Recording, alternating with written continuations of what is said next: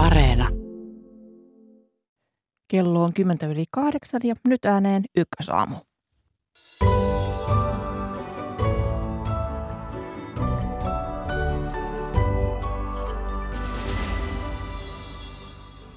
Turkki muutti illalla mieltään ja päätti tukea Suomen ja Ruotsin kutsumista Naton jäseniksi. Puhumme aluksi Naton huippukokouksesta. Elinkustannusten nousu näkyy kansalaisten arjessa eri puolilla Eurooppaa. Kuulemme säästökeinoista Saksasta, Ranskasta ja Espanjasta. Yhdysvaltain korkeimman oikeuden aborttipäätöksen pelätään heijastuvan myös tänne merten toiselle puolen. Lisääntymisterveydestä asiaa lähetyksen lopuksi. Ykkösaamun toimittaa Mira Stenström. Tervetuloa seuraan. Madridin NATO-kokous alkoi eilen ja illalla. Suomen, Ruotsin ja Turkin edustajat neuvottelivat useiden tuntien ajan ja neuvottelujen lopputuloksena maat allekirjoittivat yhteisen yhteisymmärrysasiakirjan. Turkki antaa nyt tukensa Suomen ja Ruotsin NATO-jäsenyyksille ja Madridissa tätä kokousta on seurannut toimittajamme Minna Pai. Hyvää huomenta. Huomenta.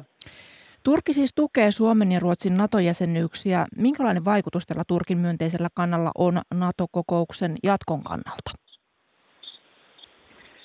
No kokous voi nyt täällä Madridissa alkaa ihan toisenlaisissa tunnelmissa, kun sopu löytyi. Liittokunta on nyt yhtenäinen. Ja sitten on kyllä monille myös jäsenmaillekin voitto, jotka ovat tukeneet Ruotsin ja Suomen NATO-jäsenyyttä. Ja toki tietysti hattua pitää nostaa Suomen ja Ruotsin valtiojohdolle sekä virkakunnalle, jotka ovat tehneet valtavasti töitä, että tähän löydettäisiin ratkaisu. Nuo eiliset neuvotteluthan kestivät peräti neljä tuntia, mikä on ihan poikkeuksellista silloin, kun käydään keskusteluja valtion päämiestasolla. Ja niitähän presidentti Niinistö kuvaili haastaviksi ja luovuuttakin jouduttiin käyttämään, että, että saatiin ratkaisu. Ja nyt ihan tässä tunnin sisällä sitten Naton huippukokous pääsee niin kuin varsinaisesti alkamaan ja liittokunta on nyt sitten yhtenäinen, mikä on erittäin tärkeää tilanteessa, jossa on kuitenkin Venäjän hyökkäyssota Ukrainassa. Mitä tuosta yhteisymmärrysasiakirjasta tällä hetkellä tiedetään? Niin tuo yhteisymmärrysasiakirjahan on julkistettu ja siinä todellakin annetaan tuki näille Turkin ilmaisemille turvallisuushuolille. Tärkeä puolihan tässä oli tämä kurdijärjestöjen asema. Ja Suomi ja Ruotsi ovat, ilmoittavat siinä, että ne eivät tue syrjässä olevaa kurdien YPG tai sitten tämän Fethullah Gülenin näitä kylenistäjä, mutta sitä tietysti me emme nytkään tee. Että tässä tietysti on noudatettu, noudatettu tiettyä luovuutta, kun tätä asiakirjaa on luotu. Ja se, ne, nämä kirjaukset ovat aika monitulkintaisia, eli osapuolet voivat näitä tulkita haluamalta tavallaan tavalla, että saatte nähdä, että minkälaisia ongelmia tämä myöhemmin aiheuttaa. Että tuo Kurdistanin työväenpuolueen PKK on äh, ja toimien niin kuin ehkäisy, että sehän on niin kuin määritelty jo aiemminkin terroristiseksi järjestöksi, että, että siinä mielessä niin kuin mitään merkittäviä muutoksia ei niin kuin Suomen kannalta lainsäädännöllisesti tai muutenkaan tule, mitä presidentti Niinastikön eilen korosti. Ja sit, siinä on kirjaus myös siitä, että niin kuin nopeasti ja perusteellisesti tämmöiset ratkaisemattomat luovutuspyynnöt käsitellään. No Suomessahan tällä hetkellä ei ole ratkaisemattomia luovutuspyyntöjä. Ja ei myöskään äh, tulisi asevientikieltoja Turkin kanssa. Meillä sitä ei nyt ole ollut lainsäädännössä. Poliittinen päätös sitä on, mutta tuota noin presidentti Niinistö eilen myöhäisessä tiedotustilaisuudessa korosti, että Suomi nämä asevientiasiat ratkaisee joka tapauksessa niin kuin case by case, eli tapaus kerrallaan. Minkälaisia päätöksiä tämän päivän NATO-kokoukselta sitten on odotettavissa tuonnempana? Niin kokous tosissaan alkaa tuossa jo alle tunnin päästä, kun pääsihteeri Jens Stoltenberg kertoo saapumiskommentinsa ja sitten 30 NATO-maan johtajat alkavat saapua tänne paikalle. Pidetään seremonit, otetaan ryhmäkuva, mutta meidän kannaltahan tietysti se tärkein oletettava päätös on, että NATO-maalta tulee tämmöinen virallinen julki ja lausuma, jossa Suomi kutsutaan jäseneksi, jonka jälkeen voidaan käydä näitä liittymiskeskusteluja. Ja täällähän on arvuuteltu, että nämä liittymiskeskustelut voitaisiin käydä todella nopeasti, siis olla ohi jopa jo päivässä. Ja sen jälkeen sitten Suomi ja Ruotsi voitaisiin kutsua tarkkailijajäseniksi. Eli näiden liittymiskeskustelujen jälkeen niin jäsenmaat allekirjoittavat niitä koskevan tämmöisen asiakirjan ja sen jälkeen voidaan kutsua tarkkailijajäseneksi. Mutta ja niin sitä tässä että sitten jännitämme, jännitämme täällä Madridissa, että miten tämä asia etenee ja pystytäänkö se hoitamaan niin nopeasti kuin joissakin arvioissa on ennakoitu. Ja sitä jännitetään myös täällä kotisuomessa. Kiitos paljon Madridiin, Minna Pai. Kiitos. Ja, ja lähetys jatkuu täältä studiosta käsiin. Tervetuloa lähetykseen Suomen lähi instituutin säätiön asiamies, Turkki-asiantuntija Anu Leinonen. Hyvää huomenta. Huomenta. Ja hyvää huomenta ja tervetuloa vanhempi tutkija Matti Pesu ulkopoliittisesta instituutista. Huomenta. Niin, Suomen ja Ruotsin NATO-jäsenyyttä jarruttanut Turkki teki eilen suunnan muutoksen ja tätä läpimurtoa edelsi tuntien neuvottelut, joita tosiaan presidentti Sauli Niinistö kuvasi tiiviiksi ja tiukoiksi. Tässä osapuolten allekirjoittamassa yhteisymmärrysasiakirjassa Suomi, Ruotsi ja Turkki sitoutuvat antamaan toinen toisilleen täyden tuen kunkin maan turvallisuutta koskevia uhkia vastaan. Yllätyittekö, että näin nopeasti saatiin tulos? No mä ainakin olin täysin yllättynyt. Mä seuraan tätä tilannetta etupäässä Turkin mediasta käsin ja kyllä siellä oli korostettu, että Turkki odottaa konkreettisia toimia Suomelta ja erityisesti Ruotsilta. Ja sitten ne toimet, mitä listattiin, niin vaikutti sellaisilta, että Ruotsi ja Suomi eivät niihin voi, voi ryhtyä. Ja tämä, nämä neuvottelut esitelti, esiteltiin sellaisina, että, että Naton pääsihteeri on pyytänyt Erdoania tulemaan sinne, joten hän nyt sitten suostuu. Ja että näissä varmasti saavutetaan edistystä, mutta ei sitä vielä saada ratkaistua. Ja että salkussa, kun Erdogan lähtee Madridiin, niin hänellä on yksilöidyt ö, syytteet ja todisteet siitä, mit, millä tavoin Suomi ja Ruotsi ovat tukeneet terrorismia. Eli tältä pohjalta katsottuna niin ei voinut mitenkään odottaa, että se olisi ratkaistu jo eilen. Matti Peso. Joo, toi Turkin positio oli kova näihin päiviin eiliseen asti. Ja tuossa oikeastaan jo viime, viime viikon lopulla alkoi olla siitä jo signaaleja ja merkkejä, että se neuvotteluyhteys tiivistyy ja, se, ja, ja vahvistui tässä niin kuin alkuviikosta, mikä kertoo ehkä ulospäin, että sitä neuvotteluratkaisua saatetaan hakea. Ja, ja sitten tuli ilmoitus, että, että Niinistö, Andersson, Erdogan ja, Stoltenberg tosiaan istuu alas ja se, että asiat tuodaan tälle tasolle, kertoi siitä, että tässä varmaan on niin edistymisen mahdollisuus ja se herätti semmoista varovaista optimismia, mutta sitten kuitenkin se meni, meni läpi ja, ja saatiin se selvä Turkin siunaus, niin olihan se po- positiivinen yllätys ilman muuta. Mutta miksi Turkin siunaus tavallaan tuli, kun presidentti Erdogan, hän on ollut aika kova lausunnoissaan? No vaikea arvioida, että mitä, mitä kaikkea siellä kulisseissa on tapahtunut. Eli Niinistöhän ei hirveästi avannut sitä neuvottelujen kulkua. Ja sitten hän on spekuloitu, että, että Naton pääsihteeri Stoltenbergillä olisi ollut siinä merkittävä rooli. Että ehkä Turkin on luvattu jotain siellä. Tai saattahan se olla, että se painostus on ollut niin ankaraa Turkkia kohtaan, että on korostettu, että nyt pitää olla yhtenäinen, että Turkki ei voi sooloilla enää. Vaikea sanoa. Mitä sinä, Matti Pesu? Tässähän on esimerkiksi semmoistakin spekuloitu, että onko esimerkiksi Yhdysvaltain presidentti Joe Biden ollut tässä kulisseissa kovastikin vaikuttamassa? Joo, tässä oli Turkilla varmaan useamman tason tavoitteita ja nyt kun tämä yhteisymmärrysasiakirja, jota tietysti oltiin jo vähän valmisteltu ja pohjaa luotu ennen tätä tapaamista, niin, niin siinä Turkki pystyi selvästi sitten osoittamaan, että, että Suomi ja Ruotsi tulee vastaan, vaikka se tulkinta olisi sitten eri. Sitten NATOhan ja oikeastaan Stoltenbergin johdolla jo aloitti sen pienen, no haluaisin ilkeästi mielistelykampanjan Turkin suuntaan ja korostui esille, että Turkin huolet otetaan ää, vakavasti. Nostettiin terrorismikysymys Naton huippukokouksen agendalle alkuperäisessä, niin kuin lisäyksenä alkuperäiseen suunnitelmaan. Ja ilmeisesti Erdogan nyt on, on Madridissa tapaamassa myös Joe Bidenia, ja Bidenhan oli ollut yhteydessä heillä oli puhelukeskustelu Erdoganin kanssa ennen tätä Madridin matkaa ja, ja yhdysvaltalaisen lehdistön tietojen perusteella, niin, niin Biden oli sanonut, että olisi todella hyvä, että tämä momentum tässä nyt käytettäisiin. Ja, ja ilmeisesti yhdysvaltalaisia oli Ankarassa viime viikolla käynyt ja, ja Yhdysvallat oli ilmassut huolensa Turkin sanktiopolitiikasta, että he ei ole siinä Yhdysvaltain johtamassa rintamassa mukana ja, ja se, että ilmeisesti vielä niin kuin saattaa olla, että jopa venäläistä rahaa sinne ää, Turkin kautta kulkee ja turkkilaisia rahoituslaitoksia tässä hyödynnetään, niin se saattaa olla semmoinen pieni verhottu uhkaus tästä niin kuin ydinase, vaan Yhdysvaltain äh, niin kuin sanktiomahdista. Ja, ja tässä saattaa olla keppiä ja porkkanaa sitten sekä että, ja varmaan oli just tätä painetta myös.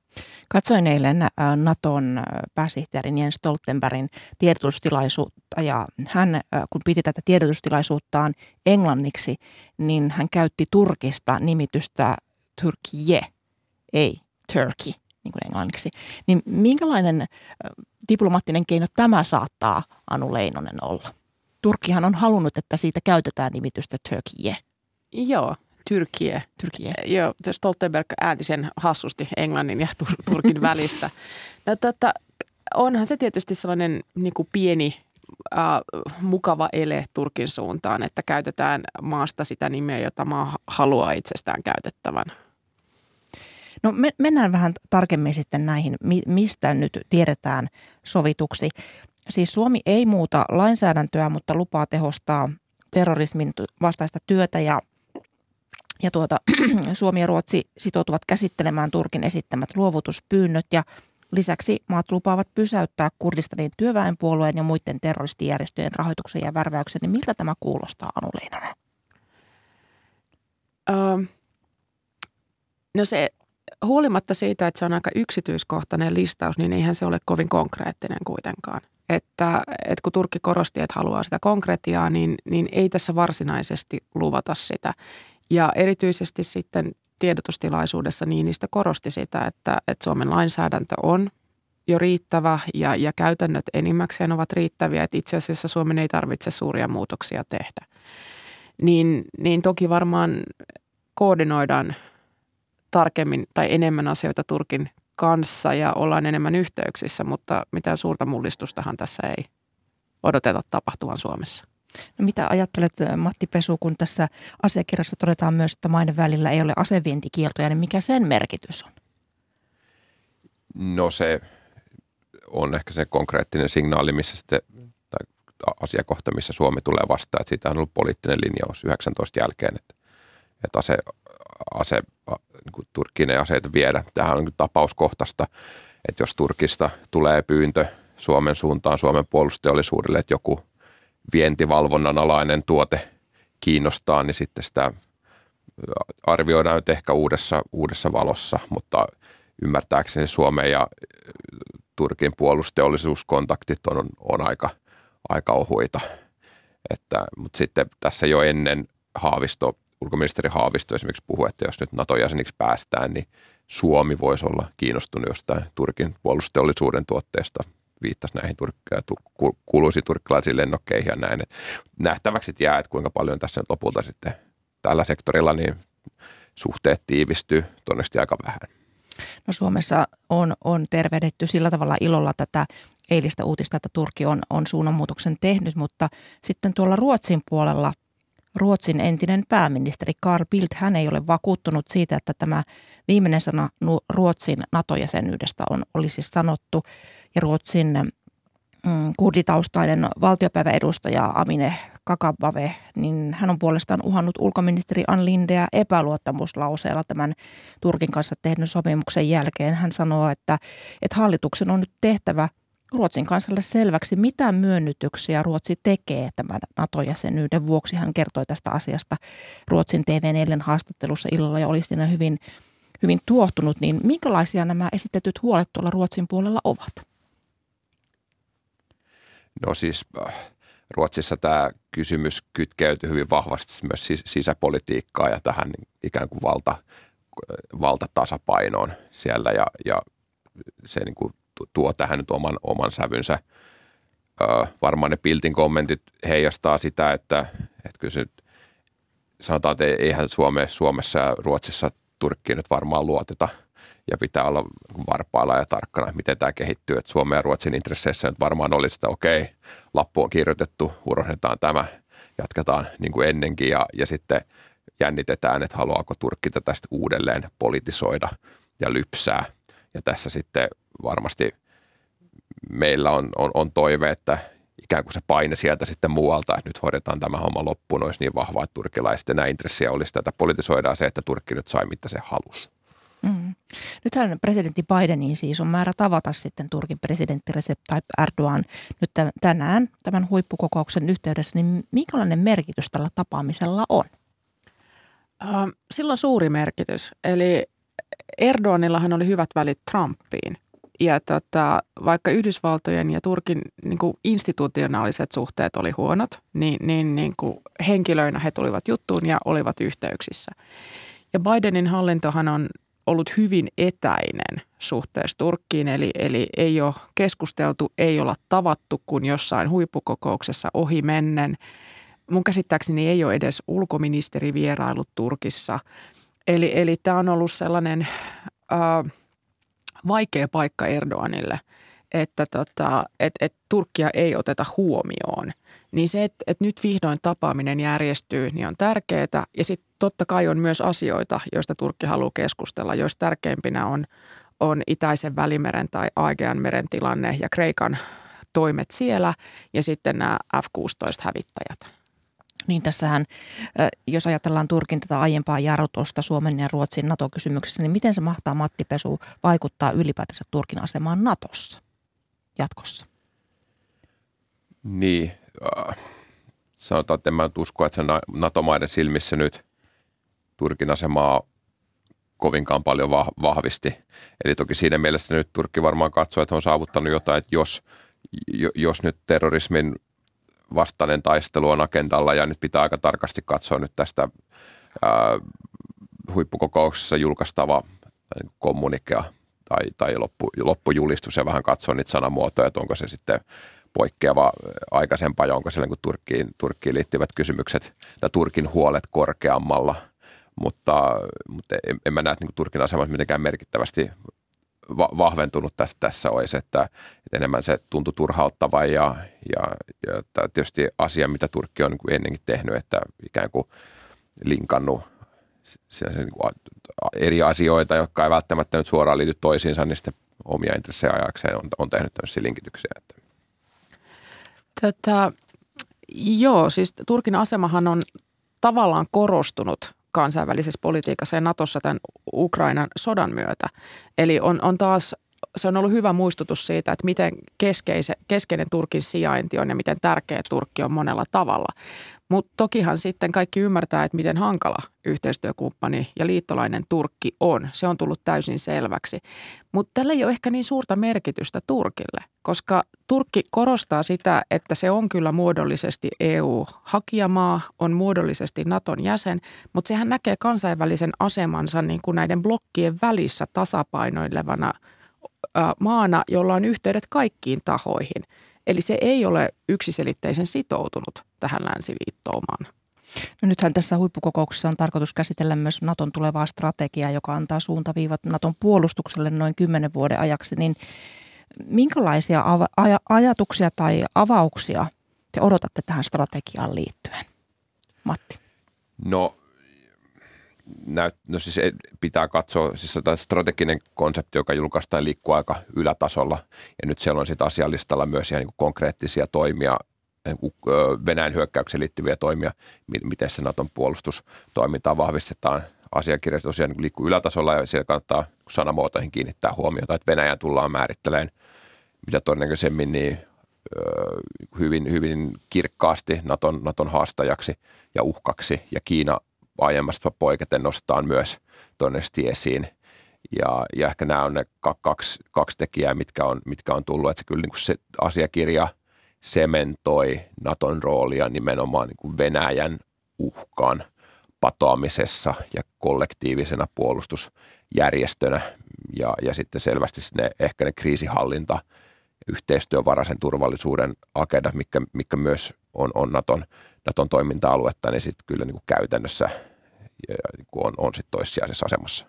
No nythän maanantaina kerrottiin, että nopean toiminnan joukkojen koko kasvaa yli 300 000 sotilaaseen, niin mitä tämä kertoo Naton suhtautumisesta alueelliseen puolustukseen ja näiden itäisten jäsenmaiden turvallisuushuoliin? Siinä on taustalla kompromissi, että moni itäisen reenustan jäsenmaa olisi halunnut vahvempaa läsnäoloa sinne ja nyt sitten NATO panostaa ehkä enemmän niihin nopeaan toimintaan ja valmiudessa oleviin joukkoihin, jotka ei suoranaisesti ole siellä alueella läsnä. Ja sitten tämä on aika, aika kunnianhimoinen tavoite ja, ja varmaan tässä tuli nyt joko huippukokouksen yhteydessä tai sitten jälkeen selviä, miten tätä on niin kuin laskettu.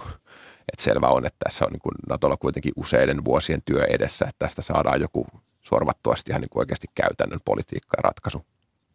Eli paljon seurattavaa jää näille päiville. Paljon kiitoksia vierailusta Matti Pesu ulkopoliittisesta instituutista ja Anu Leidonen Suomen Lähi-idän instituutin säätiön asiamies. Paljon kiitoksia ja hyvää päivänjatkoa teille. Kiitos. Tässä lähetyksellä lähdetään seuraavaksi Eurooppa-kierrokselle. Kuulostelemme, miten kohonneet elinkustannukset näkyvät kansalaisten arjessa eri puolilla Eurooppaa. Lähetyksen loppupuolella puhumme raskauden keskeytyksistä, nimittäin Yhdysvaltain korkeimman oikeuden aborttipäätöksen pelätään heijastuvan myös tänne Eurooppaan. Mutta ensiksi inflaatio, nimittäin euroalueen inflaatio oli toukokuussa keskimäärin 8,1 prosenttia. Miten elinkustannusten nousu näkyy eri puolilla Eurooppaa kuluttajien arjesta? Siinä Seuraava aihe. Otamme yhteyttä siis toimittajimme. Hyvää huomenta Espanjaan Maija Salmi. Huomenta. Hyvää huomenta Saksaan Sui Turtiainen. Hyvää huomenta. Ja hyvää huomenta Ranskaan Jari Mäkinen. Oikein hyvää huomenta.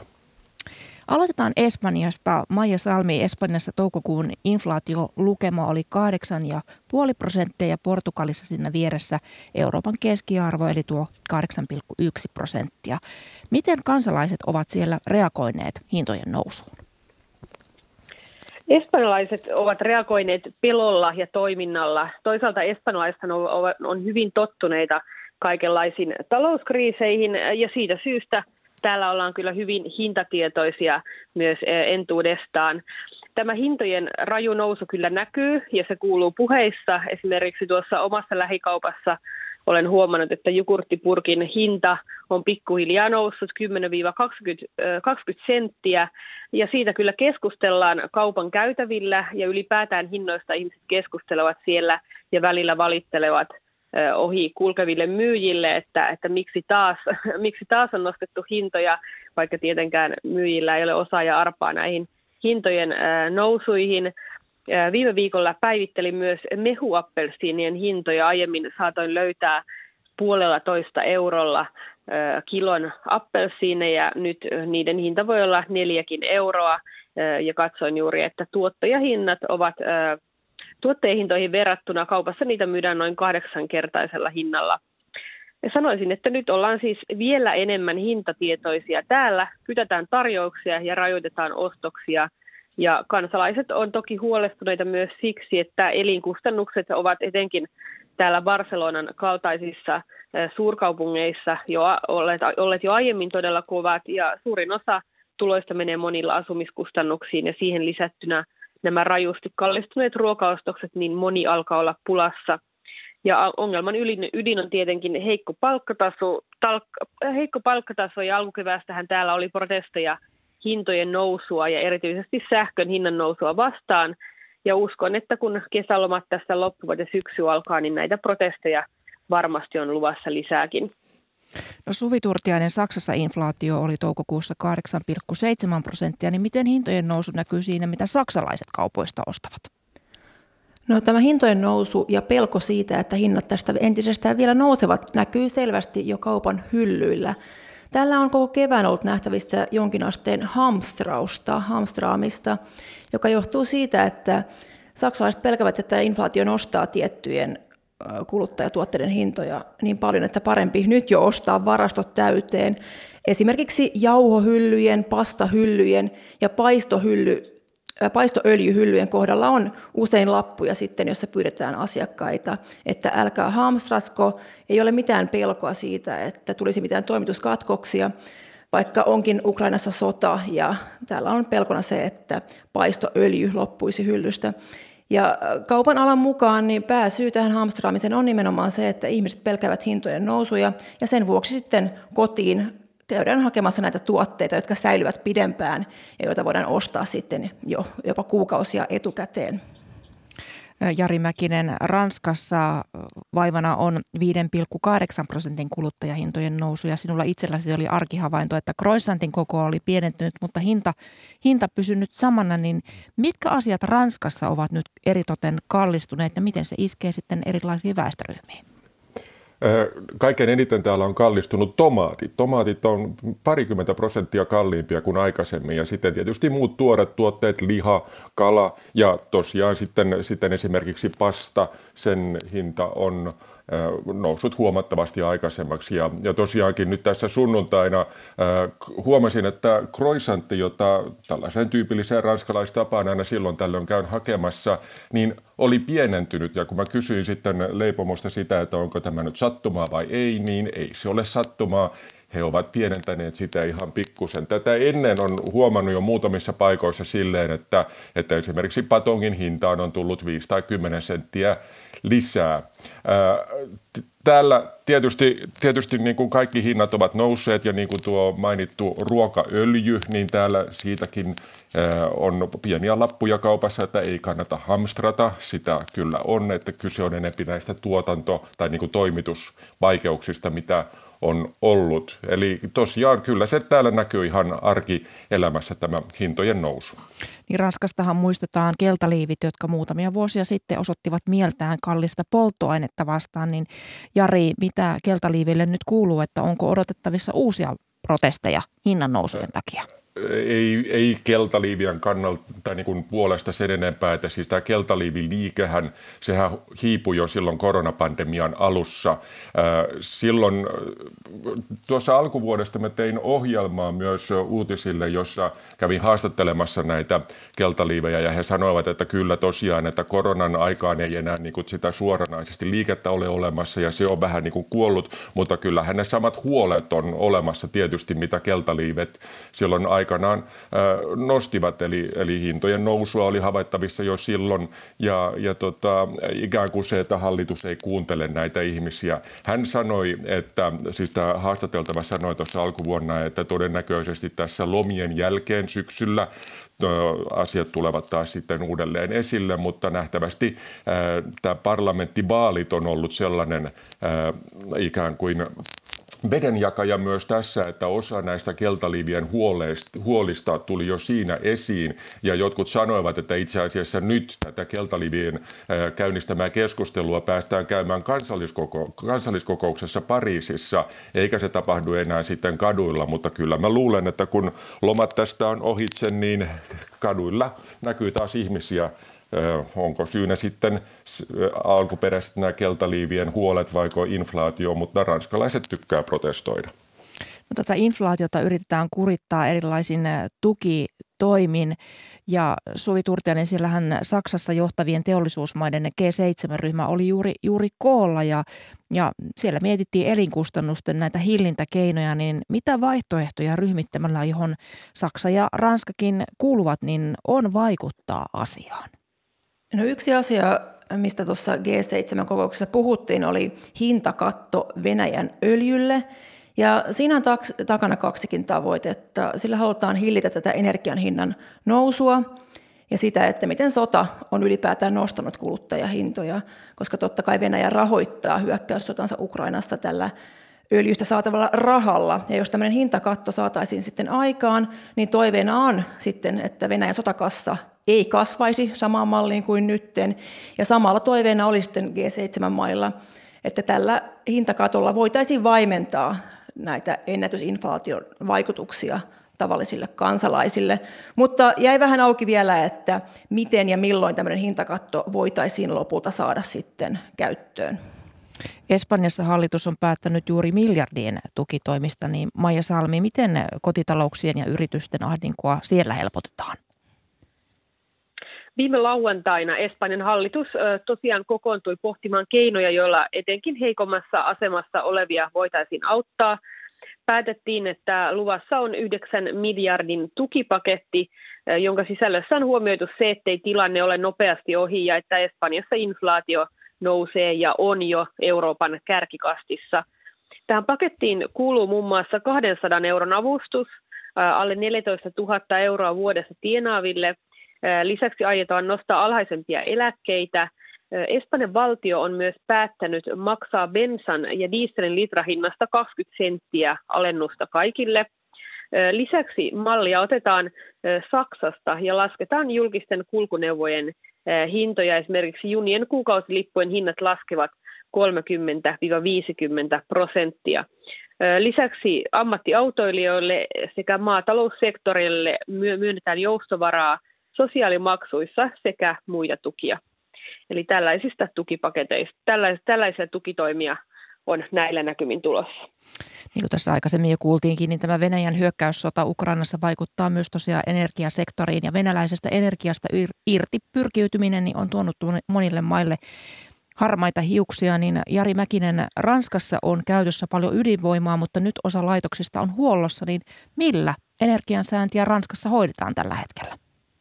No suuri osa tietysti tulee ydinvoimaloista tällä hetkellä ja, ja, ja on tosiaan aika ikävä homma, että just nyt kun kaivattaisiin enempi voimaa sen takia, koska siis Venäjältähän ei tule kaasua tällä hetkellä tänne Ranskaan lainkaan. Se on ollut vain 11 prosenttia tuonnista tähän mennessä, mutta joka tapauksessa olennainen osa. Mutta ydinvoimasta, niin tällä hetkellä on, siis täällä on 19 voimalaitoista, 65 reaktoria ja normaalisti 70 prosenttia sähköstä tulee tästä ydinvoimasta mutta tällä hetkellä 29 reaktoria on huollossa ja, ja ydinvoiman tuotantomäärä on historiallisen alhainen. Ja syynä on siis tosiaan huolto, mutta myös se, että muutamissa vanhemmissa ydinvoimaloissa on havaittu pieniä vaikeuksia ja sen takia ne on, on sammutettu ihan niin kuin, niin kuin varmuuden varalta ja katsotaan, mitä niiden kanssa sitten tehdään.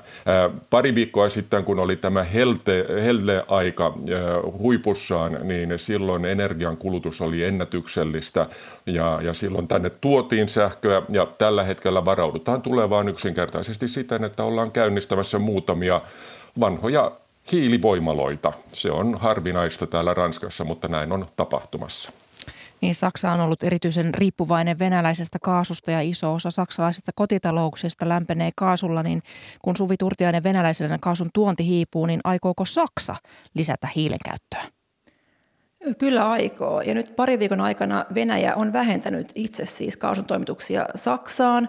Ja sen seurauksena Saksa sitten viime viikolla siirtyi tämmöisellä kolmiportaisella varoitusasteikolla tasolle kaksi kun puhutaan kaasukriisistä, koska pelkona on se, että nyt kun kesän aikana Nord Stream 1 kaasuputkessa on luvassa huoltotöitä, että voi olla, että Venäjä katkaisee kokonaan kaasun tulon tässä yhteydessä, sillä Venäjän mukaan kaikki tämä kaasun tulon väheneminen johtuu huoltotöistä, kun taas Saksan hallituksen mukaan kyseessä on Kremlin painostuskeino, poliittinen painostuskeino, yrittää saada sitten Euroopan maita vähentämään Venäjän vastaisia pakotteita, niin Saksa selvästi valmistautuu siihen, että voi olla edessä tilanne, jolloin Venäjältä ei tule enää kaasua, ja sen takia tätä hiilivoimaa otetaan lisää käyttöön. Ja Saksassa on myös nyt käynnistynyt jälleen kiivas keskustelu ydinvoimasta, sillä Saksan tavoite on ollut luopua kaikesta ydinvoimasta tämän vuoden aikana, ja nyt tässä energiakriisissä puhutaan, että pitäisikö tämä päätös sitten pyörtää ja pitää ydinvoima myös Saksassa voimassa. Ja tämä on vaikea kysymys. Kansan mielipide on kääntymässä sen puolelle, että ydinvoimaa voitaisiin jatkossakin käyttää, mutta Saksan hallituksen mukaan se on teknisesti erittäin vaikeaa, johtuen siitä, että nämä ydinvoimalainen käyttöikä on tullut tiensä päähän, niin ne pitäisi uudistaa ja saada vakuutukset voimaan, saada taas työvoimaa sinne, kun on saatu nyt jo henkilöstöä sitten uusille urille ja eläkeputkeen. Ja myös tämä ydinpolttoaineen hankkiminen, sitä on hankittu ennen Venäjältä. Ja jos halutaan vähentää riippuvuutta Venäjästä, niin sitten tämäkin on suuri ongelma tässä, mutta tämä ydinvoima on taas palannut Saksassa kiivaaseen keskusteluun. Vielä tähän loppuun tuossa äskenkin jo viitattiin tähän, näihin Etelä-Euroopan helteisiin. Pahimmillaan siis jopa yli 40 astetta hellettä on ollut eri puolilla Etelä-Eurooppaa. Ja kun Suomessa puhutaan nyt helteen seurauksena hoitolaitosten ja vanhojen asuntojen viilennysongelmat, niin Maija Salmi, onko energiakriisissä Espanjassa ihmisillä varaa ja mahdollisuuksia viilentää asuntoja? Hyvä kysymys ja vastaus on, että kalliiksi tulee, jos ilmastointia haluaa käyttää. Itse ainakin pyrin rajoittamaan tätä, koska sähkölaskut ovat ilman sitäkin suuret. Nyt asiaan pitäisi olla tulossa helpotusta, sillä hallitus päätti laskea sähkön arvonlisävero 10, 10 prosentista 5 prosenttiin. Lisäksi toukokuussa EUhan antoi Espanjalle ja Portugalille erityisluvan asettaa hintakatto maakaasulle – Tämä tarkoittaa siis sitä, että maakaasun hinta ei enää vaikuta sähkön hintaan, ja nyt sähkön tuotannossa käytettävä maakaasu maksaa siis enintään 50 euroa megawattitunnilta. Itse en ole toistaiseksi huomannut vaikutusta omassa sähkölaskussa, ja tälläkin hetkellä istun täällä pimeässä, laitoin ennen tätä puhelua ikkunan kiinni ja verhot, rullaverhot alas, eli pimeässä päivät, ja kun ilta koittaa, niin sitten avataan ikkunat ja viileä, viileämpi ilma pääsee sisään, eli näin köyhän naisen vinkeillä viilentää espanjalaisen kodin.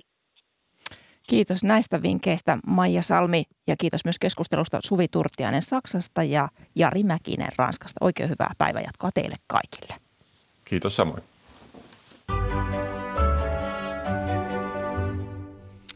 Yhdysvaltain korkein oikeus kumosi perjantaina ennakkotapaukset, jotka ovat turvanneet siellä yleisen aborttioikeuden. Mitä tämä tarkoittaa ihmisille Yhdysvalloissa ja muualla? Siitä puhutaan seuraavaksi. Tervetuloa lähetykseen sukupuoleen ja seksuaalisuuteen perustuvan syrjinnän asiantuntija Pia Puoksanen Amnestin Suomen osastolta. Hyvää huomenta. Hyvää huomenta. Ja hyvää huomenta ja tervetuloa Kätilö ja THLn erityisasiantuntija Katriina Bilchuski. Huomenta. Jatkossa siis osavaltiot voivat Yhdysvalloissa itse määritellä aborttilainsäädäntönsä ja noin puolessa osavaltioista oikeus aborttiin säilyy, noin puolessa hyvin todennäköisesti ei. Pia Oksanen, minkälaisiin ihmisiin tämän aborttioikeuden kiristäminen oikein osuu? Luonnollisesti se koskettaa ihan kaikkia ihmisiä, jotka asuvat tai oleskelevat Yhdysvaltojen alueilla, mutta erityisen haitallinen se vaikutus on ihmisiin, joilla ei esimerkiksi ole riittävät, ei ole rahaa ää, ostaa näitä palveluja tai matkustaa toiseen osavaltioon saamaan raskauden keskeytys. Ää, terveyspalvelut ovat Yhdysvalloissa hyvin kalliita – ja tämä on sulkenut monia ihmisiä ulkopuolelle jo aiemmin, ennen kaikkea mustia ja ruskeita ihmisiä, joten tässä on kysymys myös hyvin semmoisesta rakenteellisen rasismin ää, muodosta tämän tyyppisessä ää, linjauksessa. Miten tarkkaan tällä hetkellä tiedetään esimerkiksi tämän päätöksen vaikutukset terveydenhuollon ammattilaisten asemaan. Että jos ajatellaan sellaista tilannetta, että lääkäri hoitaa sairaana olevaa, raskaana olevaa naista, joka saakin yhtäkkiä keskenmenoa, niin voiko terveydenhuollon henkilöstö joutua tästä ongelmiin? Hmm. No noin spesifissä kysymyksissä, että jos kysymys on keskenmenosta, ää, mm, niin, niin mm, mun on vaikea sanoa tähän niin kuin semmoista eksaktia. Luonnollisesti osavaltioiden välillä se penalisointi vaihtelee, mutta nyt jos ajattelee vaikkapa Mississippin osavaltiota, niin siellä jopa abortin yrityksestä voi saada 10 vuotta vankeutta. Ja kaikki oikeastaan siihen raskauden keskeytyksen prosessiin liittyvät henkilöt ja tahot on myös äh, ikään kuin rangaistavuuden piiriin saatettu ihan alkaen siitä, että jos äh, taksin kuljettaja vie henkilön hakemaan vaikka aborttilääkkeitä jostain tietystä paikasta, niin myös taksin kuljettaja voi saada. Eli tätä taustaa vasten ajatellen – niin terveydenhuollon ammattilaisten ää, riski joutua syytteisiin ja mm, joutua varomaan omia toimenpiteitä, ikään kuin varomaan sitä, että millä tavalla he harjoittavat ammattiaan, niin se on ihan, ihan niin kuin todellinen, että millä tavalla tämä heihin vaikuttaa, heidän ammattietiikkaansa ja mahdollisuuksinsa toimia omassa ammatissaan. Sinä Katriina Piltsuskin olet taustaltasi kätilö, niin millä, minkälaisin mielin kuuntelet tätä ja, ja olet ottanut vastaan tämän tiedon korkeimman oikeuden päätöksestä? Järkyttyneenä, surullisena. Niin kuin, tämä, on, tämä on niin valtava ihmisoikeuskysymys, jolla on varmasti maailman koko maailmaan leviäviä seurauksia äh, länsimaihin nyt joka tapauksessa.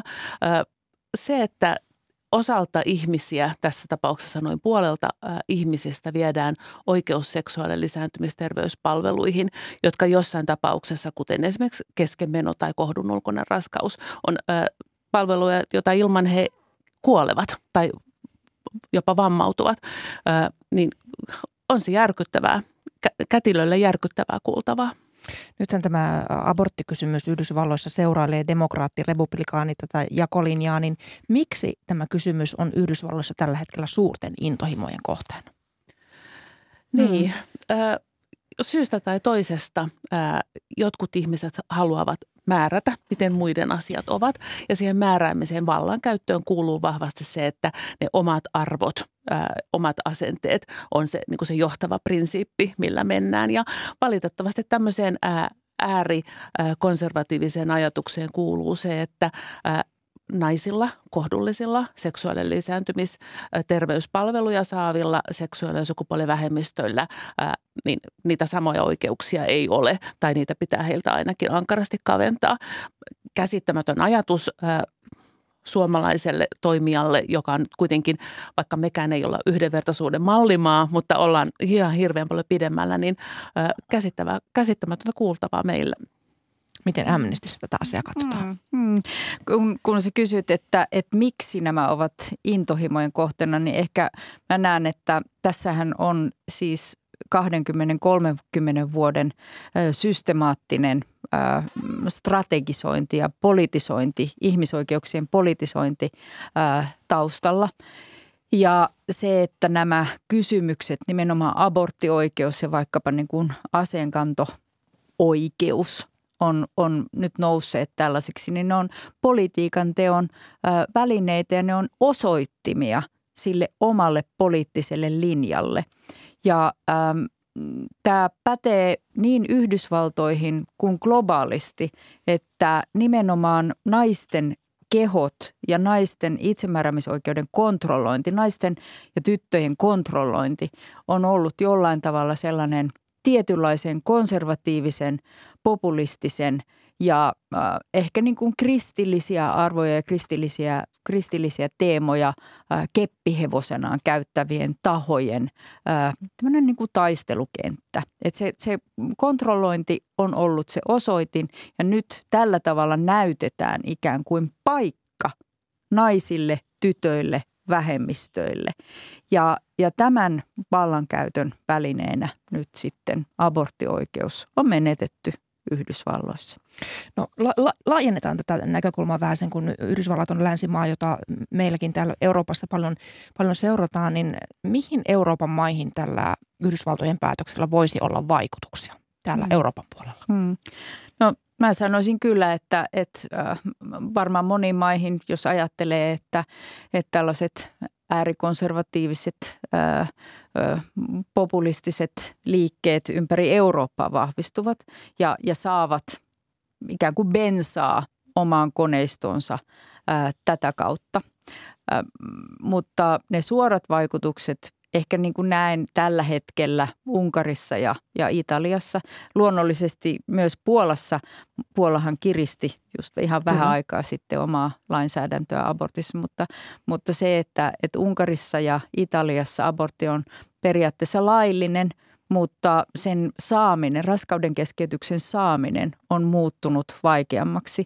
Ja, ja myös se, että tämä Yhdysvaltojen korkeimman oikeuden päätös ää, – todellakin siis viiden, viiden ihmisen tulkinnan takia. Myös sellaiset poliittiset verkostot, kuten esimerkiksi tämä Political Network of Values, joka, joka on itse asiassa niin kuin Agenda Euroopan korvannut tämmöisenä hyvin laajana koalitiona oikeistokonservatiivien koalitiona, niin nyt tämä Political Network Values, niin ne on ihan strategisoineet sen, että, että nyt käytetään tätä korkeimman oikeuden linjausta oman strategian muokkaamiseen. Eli, eli pyritään estämään, rajoittamaan ja lopulta kieltämään abortit. Se on ihan selkeästi määritelty sillä. Katarina Pilchuski. Joo, mä ajattelen, että sillä on vaikutusta kaikkiin niihin maihin, joissa on ihmisiä, joilla on seksuaalinen lisääntymisterveys, eli mm. meidän kaikkiin. Sen takia, että isot rahoittajat, järjestöjen rahoittajat, globaalien järjestöjen rahoittajat on USAsta tai vahvasti kytköksissä sinne. Eli kaikki esimerkiksi raskauden ehkäisyn kehittäminen tai seksiteitse leviävien lääkkeiden kehittäminen, kaikki ne voi joutua tarkastelun kohteeksi tai ne rahoitukset voidaan kieltää. Että kyllä, täällä on, niin kuin, kyllä täällä on niin kuin koko maailmaan vaikuttava merkitys, siis myös Eurooppaan, että me ei olla millään tavalla ö, kuin vapaita siitä, mitä tapahtuu USAssa. No nythän, jos nainen on halunnut keskeyttää raskauden, niin varmasti tekin tiedätte, että historian saatossa on ollut näitä keskeytyksiä, on puoskaroitu epähygienisissä oloissa, hyvin epäinhimisillä välineillä, niin minkälaiset tällaiset aborttien salamarkkinat Euroopassa tällä hetkellä on? No Suomessahan se muutos nähtiin, kun meillä silloin 70-luvun alussa saatiin siihen maailman aikaan ä, uusi ja hyvä laki, niin ne infektoituneet äh, kuoleman kielessä olevat naiset sairaaloista väheni. Meidän arvio on, että meillä tehtiin kymmeniä tuhansia laittomia abortteja, äh, niitä enkelintekijöitä, mistä olemme historiassa on lukea. Niin jos ihmisellä ei ole varaa hän ei ole niin kuin sillä tavalla osallinen omassa siinä yhteisössään tai yhteiskunnassa, että hänellä yksinkertaisesti ei ole riittävästi tietoa tai varaa lähteä sitä aborttia hakemaan, niin ainoaksi vaihtoehdoksi jää mennä jonkun semmoisen ihmisen luo, joka jonka ajatellaan osaavan niitä tehdä. Ja koska me tiedetään, että lääketieteellisessä toimenpiteessä on tietty ää, raja sille, minkäla- minkälaista hygieniaa pitää olla, niin niissä puoskarimarkkinoissa sitä, se ei vaan mene sillä tavalla. Että totta kai se välittömästi nostaa päätään ja sittenhän me nähdään se niin kuin, ö, tilastoissa ö, nais, tyttöjen ja naisten kuolleisuudessa pian. Mm, joo. Kyllä. Ehkä tuossa pieni hei takaisinpäin sinne, sinne USAhan, että, että siis mm, USAssa äitiyskuolleisuus on ihan valtavan, verrattuna muihin länsimaihin, niin ihan valtavan korkealla. Esimerkiksi Louisiana-osavaltiossa ää, mm, puhutaan jo terveydenhuollon katastrofista tässä yhteydessä. Ja, ja siellä näkyy myös tämä osattomuus, mistä puhuit. Eli, eli yhtä valkoista ää, kuollutta naista kohden kuolee 3-4 mustaa ää, amerikkalaista naista. Eli, eli tämä kertoo selvää kieltä siitä, että, että minkä takia me puhumme siitä tästä mm, rakenteellisena rasismina.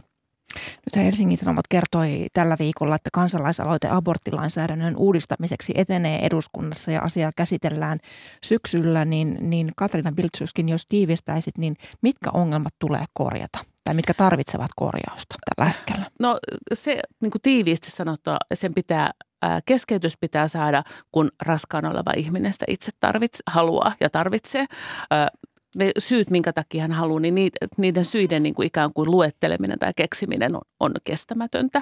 Ja toinen semmoinen erityinen asia siinä on tämä kahdella vastaanotolla käyminen. Se on terveydenhuollon resurssien hukkaa. No nyt mä oon kuullut kritiikkiä siitä, että, että no jääkö sitten ne naiset, jotka on niin kuin ikään kuin kahden vaiheella, niin jääkö ilman tukea, niin ei tietenkään. Mutta niiltä, jo, jotka eivät sitä ekstrakäyntiä tarvia, niin heiltä se vähennetään pois. Että nämä on nyt ehkä ne kaksi niin kuin keskeisintä kohtaa. Toki koko aborttilainsäädäntö vaatisi isoa remonttia, mutta nämä nyt varsinkin. Ja nämä on siinä omatahtokampanjassa keskiössä. Mm. Kiitoksia keskustelusta. THLn erityisasiantuntija ja kätilö Katriina Piltsuskin ja Amnestin Suomen osaston sukupuolen ja seksuaalisuuteen perustuvan syrjinnän asiantuntija Pia Puoksanen. Paljon kiitoksia teille vierailusta Ykkösamussa. Kiitos. Ja kanssani tänä aamuna tätä lähetystä ovat valmistelleet Seppo Kivinäpi, Kivimäki, Atte Uusinoka ja Tarja Oinonen. Tuottajana on ollut Marja Skara ja äänitarkkailijana Joonatan Kotilainen. Kuuluttaja Heikki Puskola, hyvää huomenta. Hyvää huomenta. Katsoin tuossa biisilistaa Muistojen Boulevardilta ja siellä ainakin listasta päätellen maalaisromanttisissa kesätunnelmissa ollaan, mutta entäs muuten ykkösellä? Brysselin koneessa puhutaan EU-jäsenmaksuista. Ovatko ne Suomen kannalta reiluja kello kymmeneltä? Ja sitten Risto-valinnassa pidetään suvilystiä ja kuunnellaan oopperaa kello 11. Puhelinhaastattelussa on Minna Lindgren ja tänään alkaa puolen päivän jälkeen sarja Arktisten sotien kaiut. Talvisota syttyy arktisella alueella on ensimmäinen jakso. Että sellaista tänään. Ja Sir Paul McCartneysta kulttuuriykkösessä 80 kello Virkeästä 15. sellaisesta. Kyllä, kello 15 uutisten jälkeen. Hyvä, kiitos näistä Heikki Poskala. Nyt ykkösaamu päättyy. Kiitos seurasta.